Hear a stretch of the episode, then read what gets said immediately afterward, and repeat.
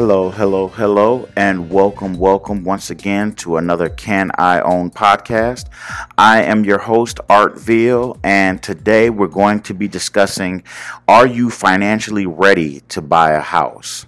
Um, we deal with, at Can I Own, we deal with a lot of families that want to own a house, but they are not sure that they are financially ready to own a house.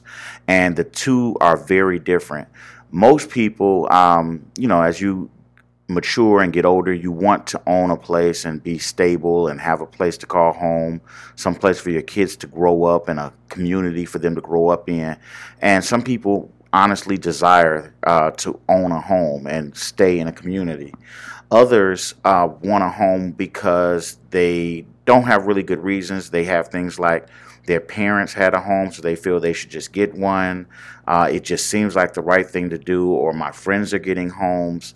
Um, and and I've heard a lot of those different reasonings, um, but usually that is not a good reason to buy a home. A, a buying a home is a huge financial step. I'm sure I don't have to tell you, but you just need to make sure your reasoning is right. So over the years, what I developed was um, a set of questions that I ask uh, families, and it kind of is meant to help reveal to them. Um, not so much for me to tell them because it's not my place to tell someone that they're ready to buy a home, but to help them kind of feel and understand, make them think about the things that are important to buying a home and help them come to that decision on their own if they're ready to buy. So I'm going to go over those uh, couple of questions that I have that I usually ask. The first question that I always start off with when asking may sound a little bit silly, but the first question I always ask is Do you have income? Now that might seem like a silly question because why would I not buy why would I not have income and try to buy a house? But um, a lot of people do that. They they don't have their own income and they try to you know they want to own a house and they really aren't financially savvy, so they you know aren't sure. So ask yourself, do you have income? Now, is it employment income? Is it a contract income where you have income from contracts? Or is it a fixed income? Maybe you're on some kind of, uh, you know, pension or, you know, a retirement fixed income or you, you know, get a set check every month. You need to know if you have income and um, is that income enough to afford a house. Now, you might not think it's enough to afford a house, or more importantly, most people don't have a question of if it's enough to afford a house. Most people's questions is, is it enough to afford the house that I want? And I'll get to that in a second. But based on if you have income, um, that's the first thing that can give you an idea of if you're ready to own a house. So um, that question is a little bit simple, but that leads into this next question.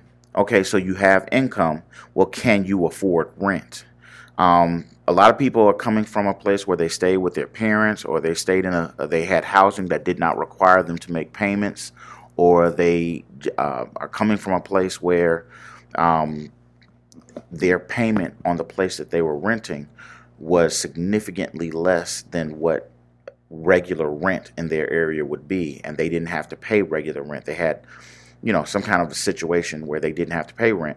So you have to ask yourself, looking at the rents in the area, in the, in the area you want to live in, can you afford those rents? Can you afford to pay rent there? You don't have to pay the top dollar rent. I'm not saying you have to go for a, you know, $3,000 a month loft, but you do have to be able to afford some rent in the area. So if you can look for the smallest place in the area, if you see a two bedroom or one bedroom or studio um, apartment and the rent for the, you know, you find a couple of them in the area that you might want to live in and you can afford the rent there, you feel that you can reasonably afford it, then there's a good chance that you can afford uh, to pay the mortgage payment on a house in that area because oftentimes rents are higher than mortgage payments in areas.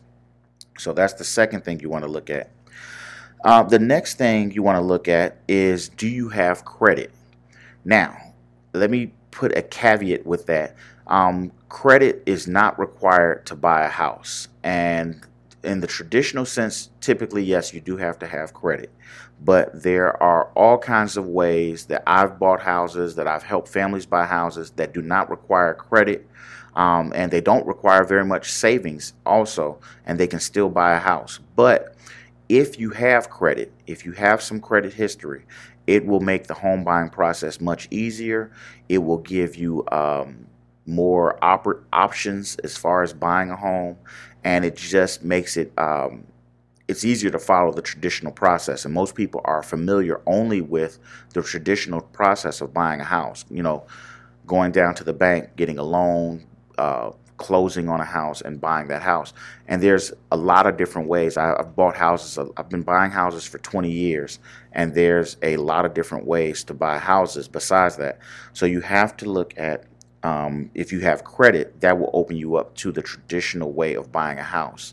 Now, you don't have to have great credit, but you do have to have. You typically you should, if you're going to go the traditional route, you should have some credit history because credit history takes time, and so you need to have some kind of credit history. If it's not that good, then you can always work on improving it. And you know, I, I teach all kinds of ways to improve credit and repair credit and build credit but um, you need to have some kind of history um, before you go out in the traditional sense to buy a home. So, assuming you have some kind of credit history, you have some kind of, you can afford to rent, and you have some income, the next question you need to ask is kind of a two step question. Do you have money? Do you have savings? Do you have money saved up? And if you, whether you do or not, are you able to save? Are you able to save more money? Now, that's kind of a trick question because most people feel that they're not, especially people that live paycheck to paycheck, um, feel that they don't have enough money to save.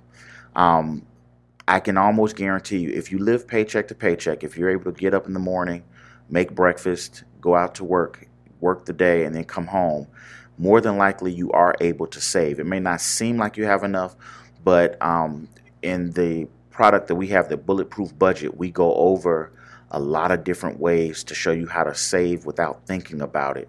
And most people don't realize they can save literally on autopilot and they don't have to put much effort into it and they can become savers and save quite a bit of money. So you have to ask yourself are you able to save and do you have any savings? Um, again, this is not always a requirement to buy a house, but if you're going the traditional route, uh, of buying a house. And when I say traditional, like I said, I mean going to the bank and getting a loan. If you're going that traditional route, then you do need to have some kind of savings, um, you know, and have the ability to save because while you're looking for the house, you can be building up your savings, which puts you in a better position.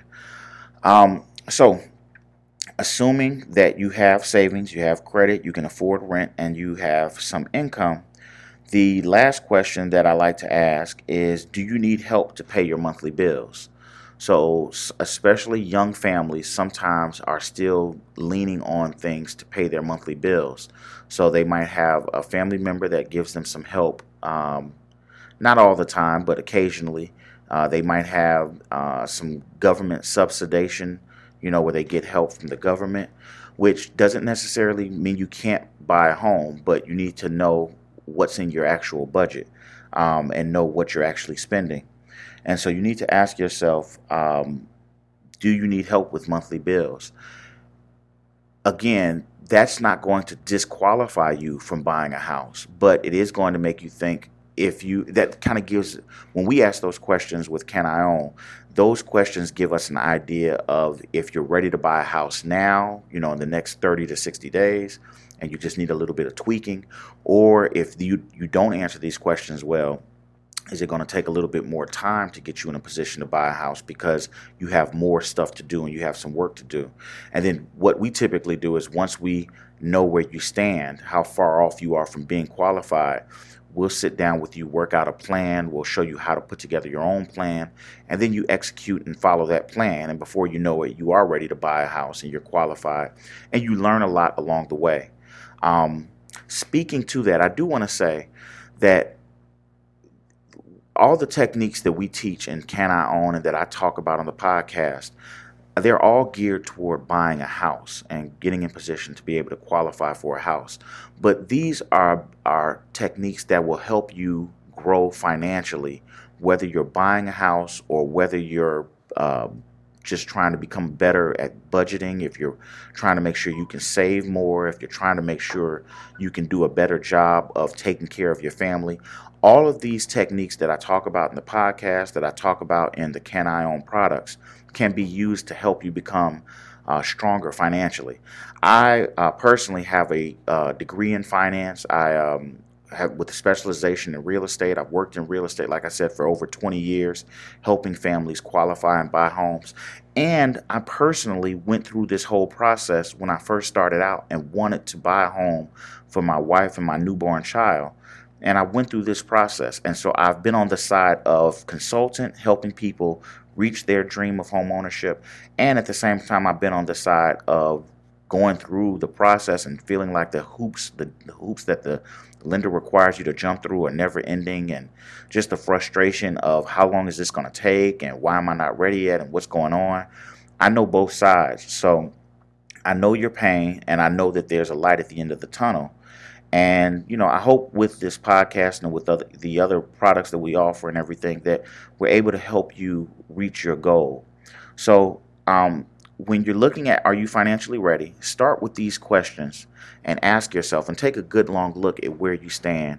A lot of times, um, when you go to a lender to get a loan, they don't really ask you if you're getting a home for the right reason or care, you know, what your plans are, where you're at.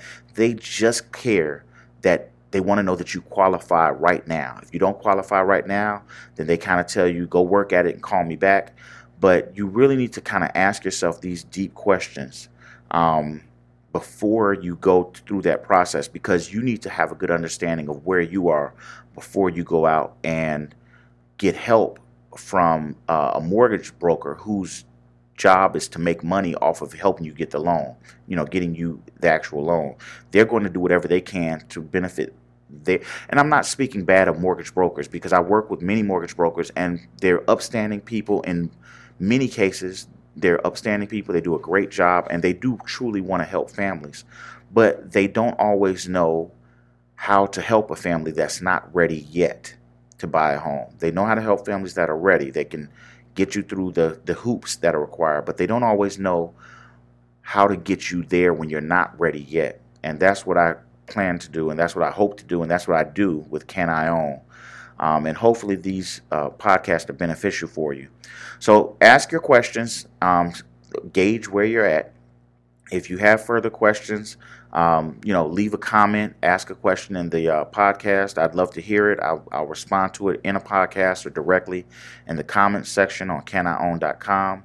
Um, in the meanwhile, if you can, go to the iTunes page and the Google Play page and like or give us a, uh, a critique on the podcast uh, give us a review because it helps us make a better podcast. Helps us ask relevant questions to you, things that you find interesting.